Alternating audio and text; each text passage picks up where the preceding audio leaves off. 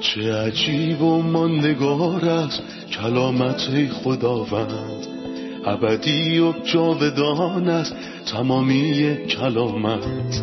همچون نهری خروشان است بر قلب تشنه است، کلام تو برترین است تسلی قلب من. نوری بر پاهای من، چراغ راههای من، کلام تو شفا بخشد درد و رنج و زخم من. نپویی این کلام ساکن شد در قلب من، تغییرم به آزادم ساز شبانه نیکوی من. چه عجیب و ماندگار است کلامت خدا رد، ابدی و جاودان است تمامی کلامت. سلام به شما شنوندگان و همراهان عزیز از هر جای این دنیا که هستید. با قسمتی تازه از سری برنامه‌های تعلیمی تمام کتاب در خدمتتون هستیم. ما به مطالعه مزمور 32 رسیدیم. تشویقتون میکنم که کتاب مقدستون رو باز کنید و با ما در این مطالعه همراه باشید. اما در ابتدای برنامه میخوام خوش آمد بگم به مهمونمون خادم خداوند برادر یوسف که در استودیو با ما هستن. سلام و خوش اومدید. ممنونم خواهر سانم. سلام به شما و تمام شنوندگان عزیز. برادر، عنوان مزمور 32 و موضوعش چی؟ مشخصه که عنوانش قصیده یا سرود داووده. این یکی از مزامیر داوود درباره توبه و پشیمانیه. بعد از اینکه گناه معروفش رو مرتکب شد، مزامیر زیادی نوشت که بیانگر توبهش بودن. خیلی‌ها داوودو به خاطر گناهش داوری و توبیخ کردن. امیدوارم فخر نفروشن و از داوود توبه کردن و یاد بگیرن. همه ما در معرض گناه قرار داریم. با این حال آیا از توبه داوود خبر داریم؟ آیا میدونیم که در مزمور 6 چی گفت؟ هر شب سیل اشک در رخت خواب من جاری است. در مزمور 51 گفت خدایا قربانی من دل شکسته من است، تو دل شکسته و روح توبه‌کار را خوار نخواهی شمرد. موضوعات این مزمور عبارتند از توبه صادقانه، نتایج توبه و برکات توبه. شاید این مزمور بعد از مزمور 51 نوشته شد که درباره همین موضوع بحث میکنه. با این حال ما گام رو به جلویی میبینیم که در مزمور 51 وجود نداره. شما گفتیم که این مزمور یکی از مزامیر توبه و پشیمانیه. آیا میتونید عناوین اونا رو بگید که کدام مزامیر هستن؟ مزمور 6، مزمور 32، 38، 51، 102، 138 و 143. 7 مزمور با عنوان توبه یا پشیمانی داریم. و اما در عنوان این مزمور که در بعضی از ترجمه ها نوشته شده سرود یا قصیده، مفهوم دقیق کلمه بکار رفته به درستی بیان نشده. در زبان عبری واژه بکار رفته در اینجا مسکیله. این کلمه حدود 13 بار در مزامیر تکرار شده. این اولین باره که با عنوان مسکیل روبرو میشیم. این واژه نبوتی اشاره به بقیت وفادار داره. اما چرا؟ چون واژه مسکیل همون کلمه‌ایه که دانیال بارها در نبوتش به کار برد. حکیمان یا علما. پس وقتی از کلمه حکیمان استفاده کرد، چه در دانیال 11 یا دوبار در دانیال 12 درباره بقیت وفادار صحبت میکنه. همین موضوع دوباره در متی 24 آیه 15 در کلام مسیح تکرار شده. مسیح گفت پس هرگاه آن وحشت عظیمی را که دانیال نبی از آن سخن گفت در مکان مقدس ایستاده ببینید. در زمان اومدن مکروه ویرانی فقط شخص حکیم یا مسکیل میتونه بفهمه که باید چی کار کنه و مفهوم عدد 666 رو درک میکنه. دقیقاً همین کلمه در مکاشفه 13:18 اومده. این محتاج حکمت است و هر صاحب خردی می تواند نام آن حیوان را که 666 است حساب کند.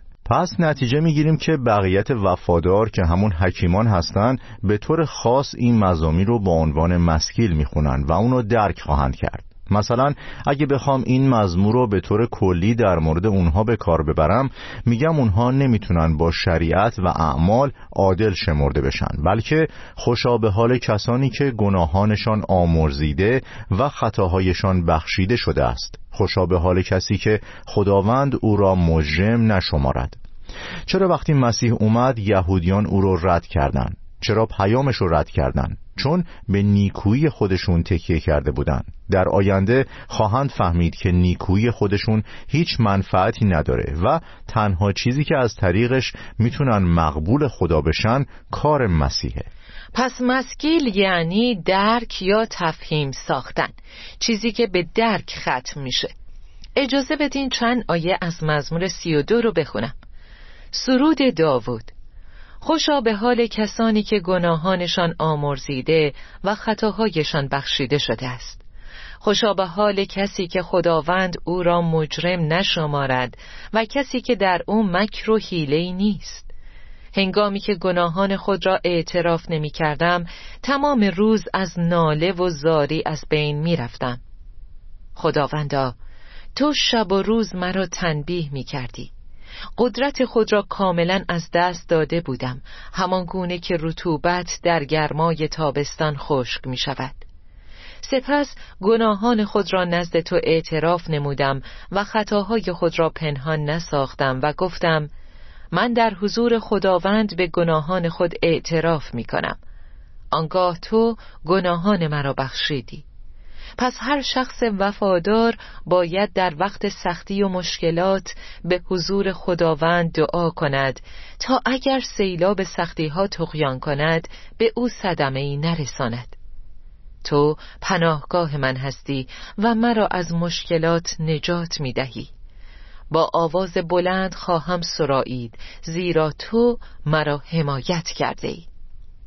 این مزمور با کلمه خوشا به حال شروع میشه. معنی این عبارت رو برامون بگین.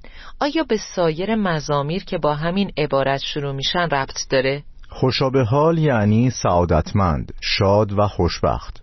خوشا به حال این کسان، منظور چه کسانیه؟ کلام میگه خوشا به حال کسانی که گناهانشان آمرزیده و خطاهایشان بخشیده شده است. پس بالاترین برکتی که در زندگی میتونید داشته باشید برکت آمرزیده شدن گناهانه. اگه تمام ثروت‌های دنیا و تمام افتخارات رو داشته باشید اما بخشیده نشده باشید، در واقع فقیر هستید. 5 مزمور وجود داره که با عبارت خوشا به حال شروع میشه. ارتباط زیبایی بین این 5 مزمور وجود داره. مزمور 1 اولین مزموریه که با این عبارت شروع میشه و درباره افراد خاصی صحبت میکنه.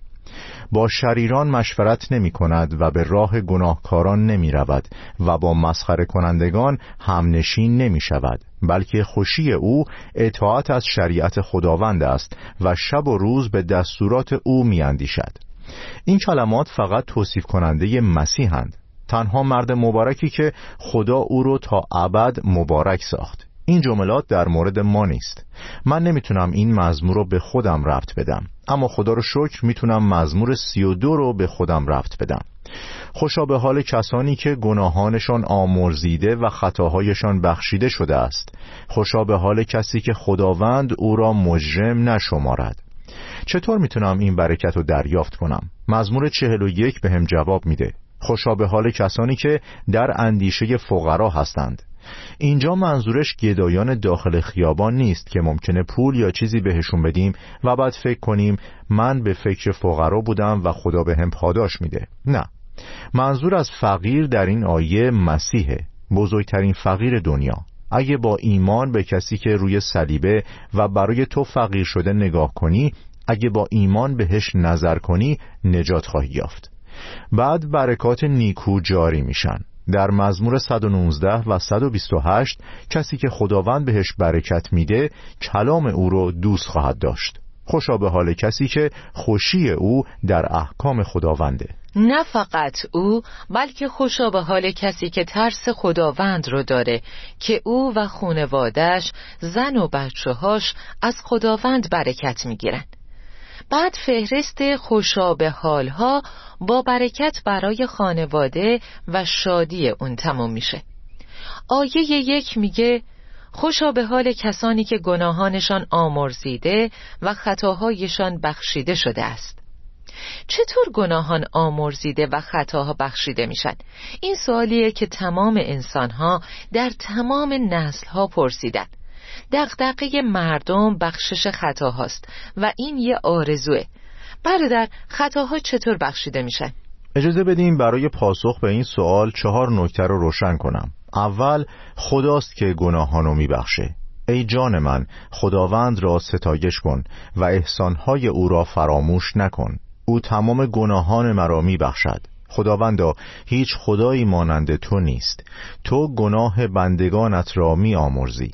پس خدا منبع و منشأ بخششه.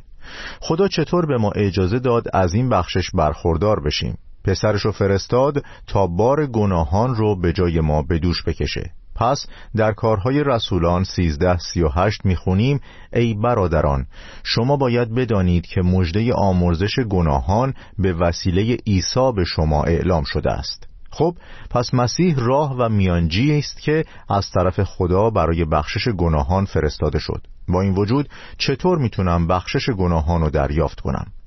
2 راه داره: ایمان و توبه. درباره ایمان کلام میفرماید: جمیع انبیا به او شهادت میدهند که هر کسی به او ایمان آورد به وسیله نام او گناهانش آمرزیده می شود. نکته 4 توبه است. اشعیا 55 میگه: اکنون که خداوند نزدیک است به نزد او بازگردید و به درگاه او دعا کنید. شریران راه‌های خود را ترک کنند و بدکاران افکار خود را تغییر دهند. بگذارید آنها به نزد خداوند خدای ما بازگردند. او بر آنها رحیم و بخشنده خواهد بود. پس خداست که میبخشه. او ما رو نمیبخشه مگر از طریق مسیح که گناهان ما رو روی صلیب حمل کرد. اگه واقعا از گناهانم توبه و اونها رو ترک کنم و اگه با ایمان به مسیح نزدش برم، بهترین هدیه موجود که بخشش گناهانه رو دریافت میکنم. خوبه که در خصوص بخشش گناهان تأکید کردین. خدا بخشنده است، اما مطابق با بهایی که پرداخت شد. بدون ریخته شدن خون بخشش گناهان وجود نداره. من از مسئله خون و قربانی که در خیلی از فرهنگ ها و ادیان پیدا میشه متحیرم، اما متاسفانه درست درک و تفسیر نشده. همه انسان ها در مورد خون و قربانی میدونن. داستان ابراهیم و پسرش به همون نشون میده که چیزی به عنوان فدیه، قربانی جایگزین و خون وجود داره. کتاب مقدس راه دقیق بخشیده شدن از سوی خدا رو اعلان کرده. او بر اساس قربانی میبخشه و بدون ریختن خون آمرزش گناهان وجود ندارد. خود مسیح بزرگترین قربانی ممکنه. خیلی از مردم درک درستی از کارهایی که میکنن ندارن. چرا خون نمیخوریم؟ این تعلیم در شریعت پیدا نمیشه. خیلی قبلتر از شریعته، از زمان نوح. چون خون متعلق به خداست. چرا؟ چون کفاره جانه. به همین دلیل در تمام فرهنگ هایی که برای کلام خدا حرمت قائلن، خوردن خون ممنوعه، چون خون متعلق به خداست. چرا؟ چون مسیح خونشو ریخت تا گناهانمون رو ببخشه. دقیقاً. مزمور نویس در ادامه میگه: هنگامی که گناهان خود را اعتراف نمی کردم، تمام روز از ناله و زاری از بین می رفتم. خداوندا، تو شب و روز مرا تنبیه می کردی. قدرت خود را کاملا از دست داده بودم، همان گونه که رطوبت در گرمای تابستان خشک می شود. داوود در مورد چه چیزی سکوت کرده بود؟ چرا خدا به این شدت و خشونت مداخله کرد و اونو وارد این شرایط سخت کرد؟ وقتی که داوود گناه کرد ساکت بود. فقط به این فکر میکرد که گناهشو در مقابل مردم بپوشونه. اما چطور میتونه گناهشو از خدا مخفی کنه؟ نمیتونه. اون میخواست وجهشو در برابر مردم به عنوان یه پادشاه حفظ کنه. پس اوریای هیتی، کسی که با زنش زنا کرده بود، و صدا زد تا بهش مرخصی بده که اگه زنش باردار شد، که این اتفاقم افتاد، معلوم نشه که داوود این گناهو کرده. چه چیزی به جز کفاره مسیح میتونه گناهو در برابر خدا بپوشونه؟ پس ساکت موند. داوود گناه کرد و ساکت موند. در اینجا بیشتر از داوری خدا میبینیم که چون داوود در خدا متولد شده بود، نمیتونست در این گناه آرامش داشته باشه. پس این عاقبتیه که نشون میده از خدا مولود شده و ایماندار حقیقیه. وقتی گناه کرد و اعتراف نکرد، هرگز نتونست احساس آرامش کنه. این میتونه نشونه ایماندار بودن یا نبودن این فرد باشه. اگه دائم گناه کنید و ناعدالتی رو مثل گناه سر بکشید، اون وقت از خدا مولود نشدید. اگه گناه کنید، دلتون بشکنه، غمگین بشید و از خودتون متنفر بشید، پس از خدا متولد شدید. به گناهانتون اعتراف کنید. چه فایده که آلودگی و گناه رو با خودتون حمل می کنید و شب و روز آرامش نداشته باشید. اما کسی که به گناه خود اعتراف کند و از آن دست بکشد، خدا بر او رحم می کند.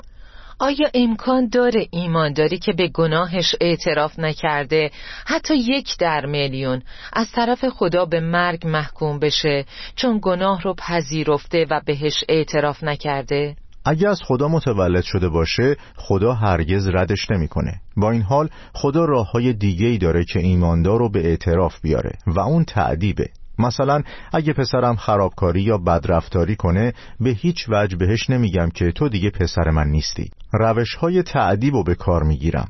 در مورد ما هم همینطوره. خدا از روش‌های تعذیبی مختلف استفاده می‌کنه. به همین سبب است که بسیاری از شما ضعیف و مریض هستید و عده‌ای نیز مردند. اما اگر اول خود را می‌آزمودیم، محکوم نمی‌شدیم. ولی خداوند ما را داوری و تنبیه می‌کند تا با جهان محکوم نگردیم. بنابراین قاعده اساسی برای همه فرزندان خدا اینه که در قدوسیت زندگی کنند. بعد از ایماندار شدن، شرارت در زندگیشون یه استثناست، نه یه قانون. این یه استثناء شیرین نیست، بلکه تلخه و این در زندگی داوود عیان بود. پس ایماندار ممکنه گناه کنه، اما بلند میشه و توبه میکنه. اما اگر ما به گناهان خود اعتراف نماییم، میتوانیم به او اعتماد کنیم، زیرا او به حق عمل میکند. همه چیز درست میشه. اگه ایماندار در حماقت و ضعف خودش باقی موند و نخواست به هشدارهای خدا پاسخ بده، خدا تعذیبش میکنه، اما طرد نمیشه. غیر ممکنه که خدا اونو به جهنم بفرسته. احتمال هلاکت وجود نداره.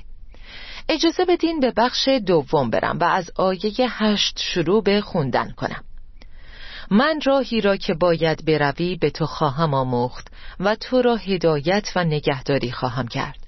مانند اسب و قاطر نادان و بیشعور نباشید که با افسار و لگام هدایت می شوند و مطیع می گردند. مردمان شریر در رنج و عذاب می باشند، اما کسانی که به خداوند توکل دارند از محبت بیپایان او برخوردار می شوند. ای نیکوکاران، به خاطر آنچه خداوند انجام داده است شادی نمایید. ای کسانی که مطیع او هستید شادمان باشید. آمین. عزیزان استراحتی می‌کنیم و برمیگردیم.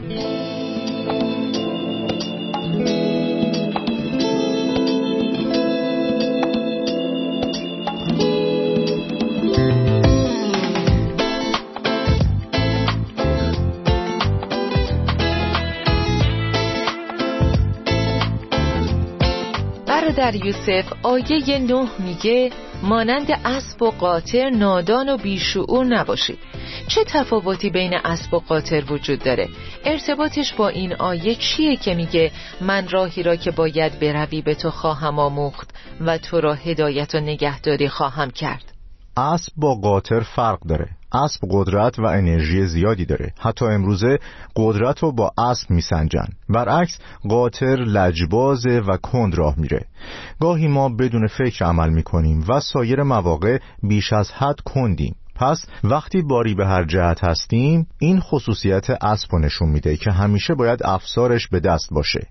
اگه بیش از حد تنبل باشیم، اون وقت مثل قاطر عمل کردیم که خیلی کنده و نمیخواد سریع یاد بگیره. خداوند این طور به ما تعلیم میده، مانند اسب و قاطر نباش. فکر کنم وقتی کتاب اعداد فصل 14 رو میخونیم، یک کاربرد عالی براش پیدا میکنیم. مردم نمیخواستن به سرزمین کنعان برن و میخواستن به مصر برگردن. از این نظر واقعا مثل قاطر عمل کردن. نمیخواستن به سرزمین وعده برن. خداوند از دستشون عصبانی شد و تعذیبشون کرد.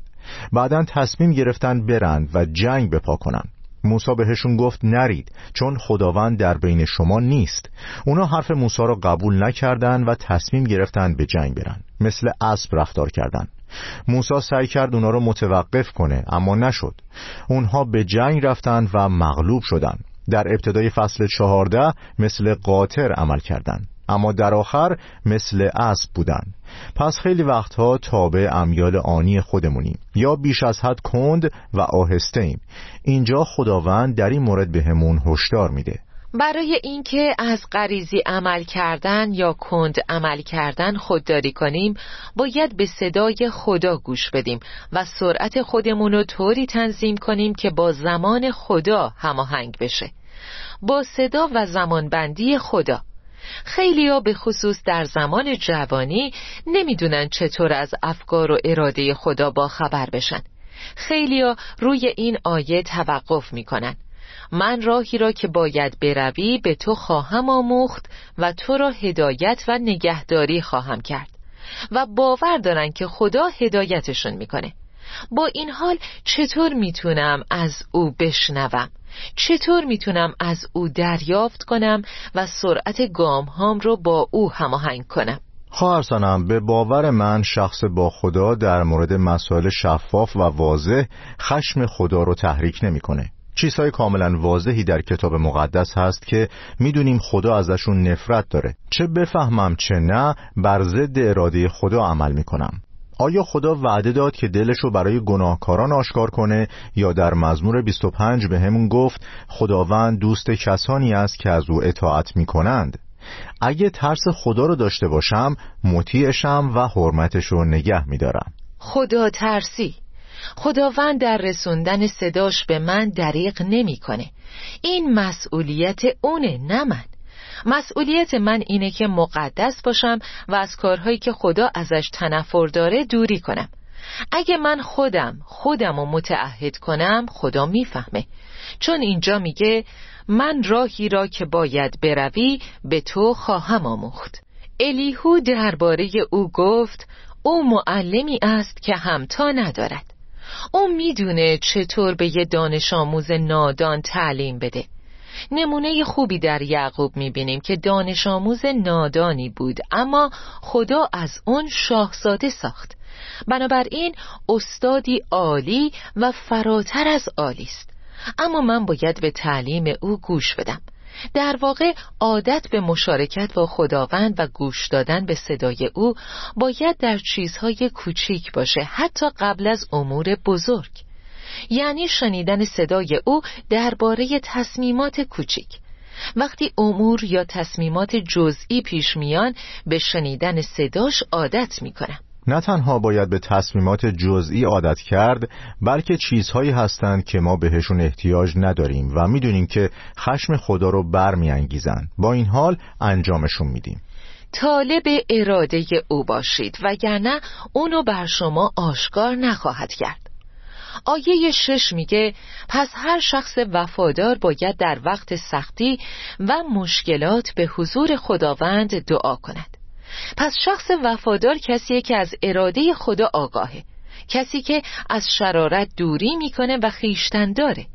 حیات روح القدس رو در خودش احساس میکنه. روح درون او خاموش نمیشه، پس میتونه از اراده خدا آگاه باشه. برادر، موضوعی که در آیه 10 و 11 اومده رو برامون توضیح بدین.